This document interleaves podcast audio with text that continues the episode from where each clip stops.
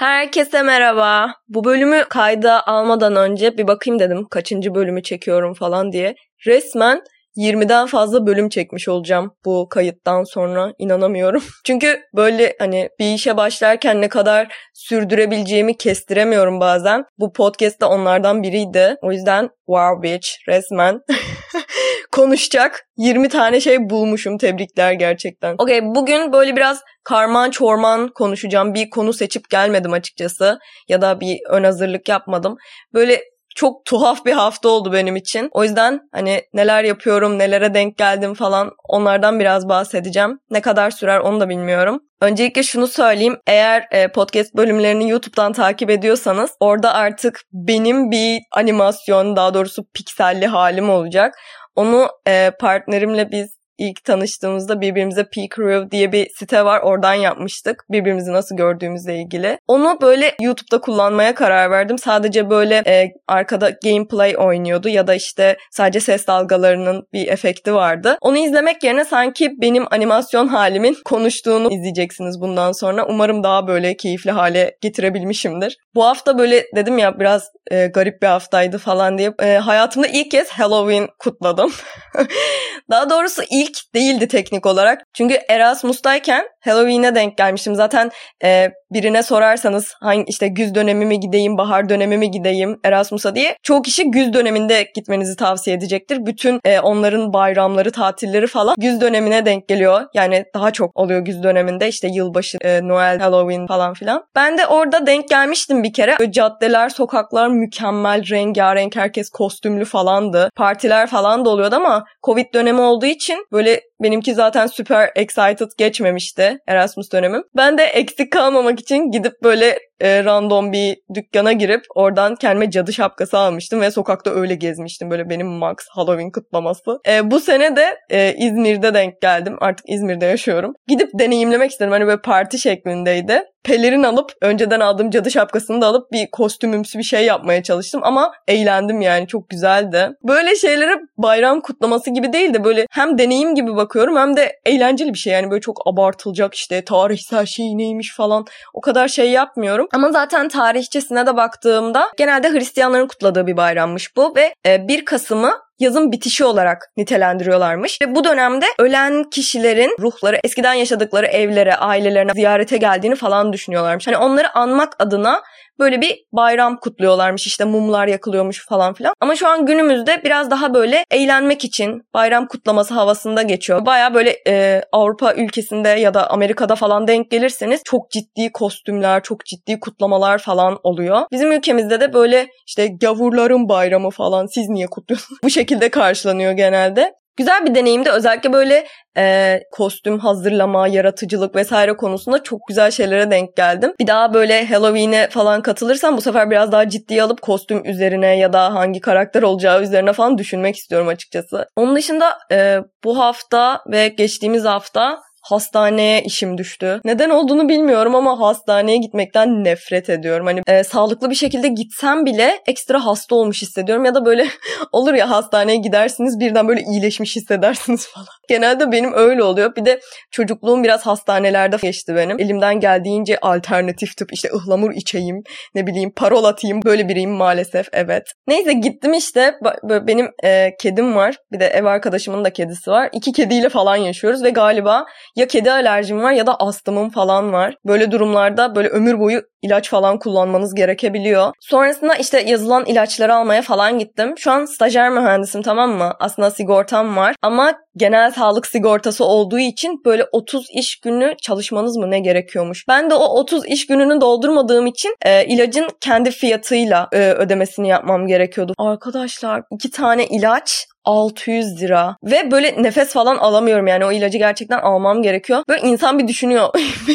Benim sağlığım 600 lira eder mi diye bir düşünüyorsunuz orada tamam? Şimdi bu sigorta olayını bazen ben anlatmakta güçlük çekiyorum arkadaşlarıma da. Bazen insanlar böyle sigortasız falan çalışmak durumunda kalıyor. Ya da işte e, esnaf falan olmuş oluyor. Ya da ne deniyor bir tane iş kolu vardı. E, serbest meslek erbabı. Erbab. Bu tarz meslek grupları oluyor ve sigorta kısımları biraz karman çorman oluyor. Böyle meslek gruplarında genelde böyle kendi sigortanızı kendiniz yatırmanız falan gerekiyor. O yüzden ben böyle sürekli olarak ailemin sigortasından faydalanamıyorum maalesef. O yüzden kendi sigortam varsa o şekilde sigortalı görünüyorum falan. Bu ülkede hala sigorta konusunda sıkıntı yaşayan, sadece borçlu olduğu için değil prosedürlerden dolayı böyle saçma sapan ilaçlara hayvan gibi para ödemek zorunda olan insanlar var. Bunun yanı sıra bazı hastalıkların ilaçları falan zor bulunuyor. Bulunsa bile yine hayvan gibi oluyor fiyatları. Ya da bazılarını sigorta karşılamıyor bile. Böyle sizi sağlığınızla ekonomik durumunuz arasında bırakan saçma sapan bir şey. Okey ben bir şekilde hallettim kendi işimi falan. Ama şeyi düşündüm hani gerçekten e, zor bir hastalığım olsa ya da ilacını karşılayamadığım ya da yurt dışından gelen bir ilaç olsa falan ne yapardım? Böyle aşırı kötü hissettim yani. O an sinirim bozuldu yani. Neyse ee, ekonomik kriz olsa da domates alırken 50 kere düşünsek de sanattan geri kalmamız mümkün değil biliyorsunuz. Ülke olarak sanata ve sanatçıya sevgimiz, saygımız. Neyse şundan bahsedeceğim. Ee, ben böyle sergilere falan gitmeyi çok seviyorum tamam mı? Fotoğraf sergileri olsun, resim, çizim sergileri olsun özellikle görsel anlamda sergiler. Çok seviyorum. Geçen gün arkadaşımla of bundan bahsetmeli miyim? Okey bahsedeceğim. Çünkü bu eleştiriye açık bir konu olmalı bence. Refik Anadolu biliyorsanız tarzını işte dijital sanat alanında bir şeyler üretmeye çalışan çok da değer verdiğim bir sanatçı. Ama böyle bu sefer bir şeyler çok okey hissettirmedi. İlk kez gitmiyordum e, onun sergisine. Böyle resmen projeksiyondan yansıtmış gibi bir şey vardı önümüzde ve böyle bazı şartlardan dolayı tam olarak yansıtılamamıştı. İşte ekranın konulduğu yer dışarıdan gün ışığı alıyordu falan. Ki dijital sanat olduğu için tamamen karanlık bir ortamda bakmanız gerekiyor o ekrana falan. Ve 3 boyutlu bir şey 3 boyutlu gözlük olmadan ya da VR gözlük olmadan çıplak gözle o 3 boyutlu hali hissedebil yani hissettirebilmek kolay bir şey değil. Ve o koşulları sağlamadığınızda da böyle çok kötü görünüyor yani hani o verilmek istenen e, şey verilemiyor bence. Böyle halka açık sergiydi ve hani alın lan bu size yeter amına koyayım falan diye insanların önüne koyulmuş gibi hissettirdi yani. Bunu mu hak ediyordu gerçekten? Hani tamam bazı imkanlar el vermemiş olabilir bilmem ne ama o zaman onun koşullarını sağlayacak şekilde sergiler yapmak. Çünkü yani orada hem sanatçı istediği şeyi yansıtamamış oldu. Ne bileyim ya böyle iyi hissettirmedi. Herkes zaten telefonunu çıkarıp çekip çıktı gitti yani. Yine aynı arkadaşımla bir tiyatro gösterisine davet edildik. Böyle gittik tamam mı? Çok eril bir dili vardı. Yani şakalar güzel değil, oyunculuk iyi değil falan. Ve böyle bir yerden sonra hani bunu böyle dark humor falan herhalde bu diyorsun. Devamında böyle okey bir şeyler bekliyorsun. Artık böyle o kadar bana hitap etmedi ki. Herhalde yarım saat falan bile duramadım. Ee, bir kere de e, bir stand-up'ta başıma gelmişti bu. Bir gittim. Eril bir dil var tamam mı? Yani eril bir dil derken şunu kastediyorum. Böyle kadını aşağılamayı, kadınsı ya da feminen şeyleri aşağılamayı patlamayı hedef alan, bunları düşük gören, işte üstenci bir dil. Hani böyle olur ya bel altı şakalar falan aşırı low, hani IQ'su 3 olan insanların bile anlayacağı, hiçbir altyapısı olmayan ve böyle faşist, ayrımcı bir dil. Yapılan her iş ve yapılan her sanatsal şey böyle illa şuna hizmet etmelidir gibi bir şey söyleyemem tabii ki. Ama yapılıyorsa kötü bir şeye hizmet etmemesi gerekiyor. Bizde bir duygu uyandırması gerekiyor. Bu duygunun da öfke ya da ayrımcı bir şeye hizmet etmemesi gerektiğini düşünüyorum. Bu benim kendi fikrim. Bir de e, kitap fuarına gittim bu hafta. Böyle İzmir'de ne güzel kültür parkta yapılıyordu bu kitap fuarları tamam mı? Almışlar ta Gazi Emir'e götürmüşler. Yani oraya gitmek de cehennem yani böyle. Mesela kültür parka gitmenin bin bir farklı yolu varken oraya gitmenin çok kısıtlı. Hani ulaşımı çok kısıtlı ve insan böyle giderken üşeniyor yani. Her gittiğim sene kitapların fiyatı böyle 3'e 5'e katlanmış oluyor. Bu sene de böyle hayvan gibi pahalıydı yani bütün kitaplar. Ve 4-5 kitap aldım ve servet ödeyip gelmiş gibi hissettim böyle. Normalde PDF okuyucusuyum. Ama içten içe de insan kitap alıp kitaplığına koymak ya da böyle arkadaşları arasında kitap değiş tokuş etmek için fiziksel bir şey bulundurmak istiyor yanında. Böyle zaten kültür sanat etkinliklerinin ya da aktivitelerinin aşırı az olduğunu düşünüyorum. Bunların da böyle lüks olması beni çok üzüyor ya. Yani kitap okumak lüks olmamalıydı. Tiyatroya gitmek lüks olmamalıydı. Bir de gittiğiniz zaman az önce anlattığım şeyler oluyor. Mesela sergiye gidiyorsunuz o verimi alamıyorsunuz. Ya da tiyatroya gidiyorsunuz böyle saçma sapan bir şey izleyip çıkıyorsunuz. Tabii güzel şeyler de oluyor yani her şey böyle berbat falan demeye çalışmıyorum ama ya sanki eskiden daha böyle ulaşılabilirdi böyle şeyler ya sinema olsun, tiyatrolar olsun ya köylere düzenli aralıklarla turnelere gidiyorlarmış falan.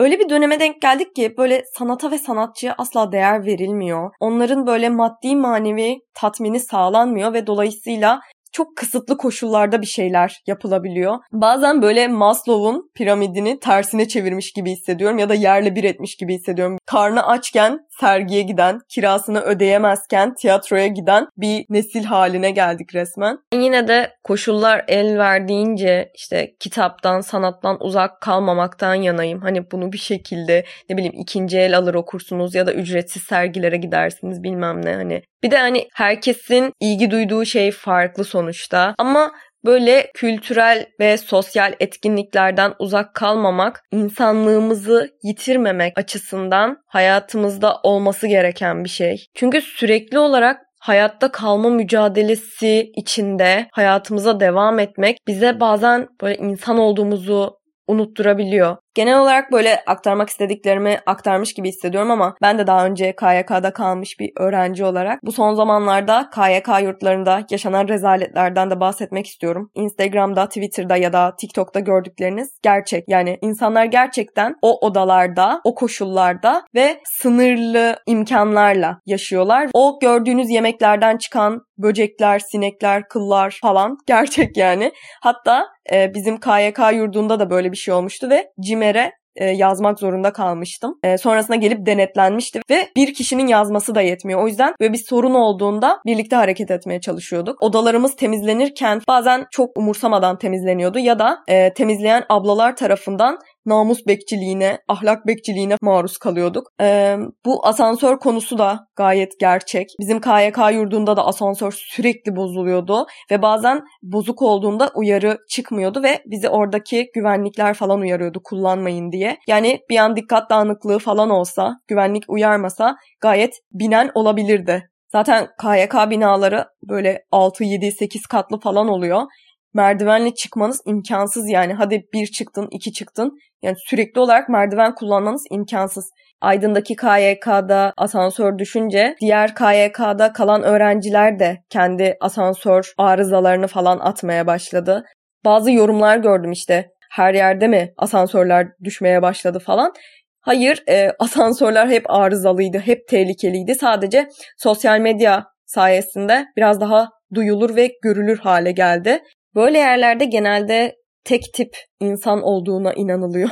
Mesela e, engelli insanlar ya da e, yemek konusunda işte diyeti farklı olan insanlar asla düşünülmüyor ne bileyim çölyak hastaları olabiliyor, şeker tüketemeyen insanlar olabiliyor ya da e, vegan, vejeteryan beslenen insanlar oluyor tercihen. Ama asla onlara önem verilmiyor. KYK yurdunda böyle bir alışma süreci, bir oryantasyon süreci hiçbir şey olmuyor. Birden asla tanımadığınız birkaç kişiyle yaşamak zorunda kalıyorsunuz. Bu da böyle psikolojik açıdan çok okey bir durum değil bence. Özellikle trans deneyimli bir insansanız kendinize uygun bir alan bulmanız ekstra zorlaşıyor. Ekstra zorbalığa uğrayabiliyorsunuz. Yani bilmiyorum ne açıdan bakarsan bak elinde kalacak bir durum bu KYK yurtlarının bu şekilde devam etmesi. Bazen o yurttan maruz kaldığım şeyleri düşünüyorum ve böyle travmatize oluyorum gerçekten. Ben bu KYK'larla ilgili çok böyle ayrı bir bölüm yapacaktım aslında. Ta Mayıs ayında falan. Bir arkadaşımla öğrencilik hayatımız boyunca deneyimlediğimiz barınma koşullarından bahsedecektik. Erteliye erteliye aylar geçti aradan ama o bölüm aklımda. O bölümü kesinlikle kaydedeceğim. Orada böyle çeşit çeşit e, kaldığımız yerlerden ve maruz kaldığımız şeylerden bahsedeceğiz. Sizin de aklınıza gelen varsa böyle deneyimlerinizi paylaşmak isterseniz Instagram'dan ulaşabilirsiniz. Ek olarak e, YouTube'da artık böyle tek tük yorum almaya başladım. Allah'ım yorumlarınızı görünce o kadar heyecanlanıyorum ki. Çünkü bu podcast'in çok böyle büyük bir kitlesi yok ama böyle ufak tefek arada böyle bir etkileşim olunca heyecandan geberiyorum yani. Sadece bu podcast bölümlerini dinliyor olmanız bile benim için çok değerli. Bu bölüm de böyle bir bölüm olsun. Ee, benim aktarmak istediklerim bu kadardı. Buraya kadar dinlediyseniz çok teşekkür ederim. İletişime geçmek isterseniz Instagram'dan sankidate.podcast'te DM atabilirsiniz. Size kendinizi tanıyabildiğiniz, tanıdıkça sevebildiğiniz bir benlik diliyorum. Sonra görüşmek üzere. Hoşçakalın. Bay bay.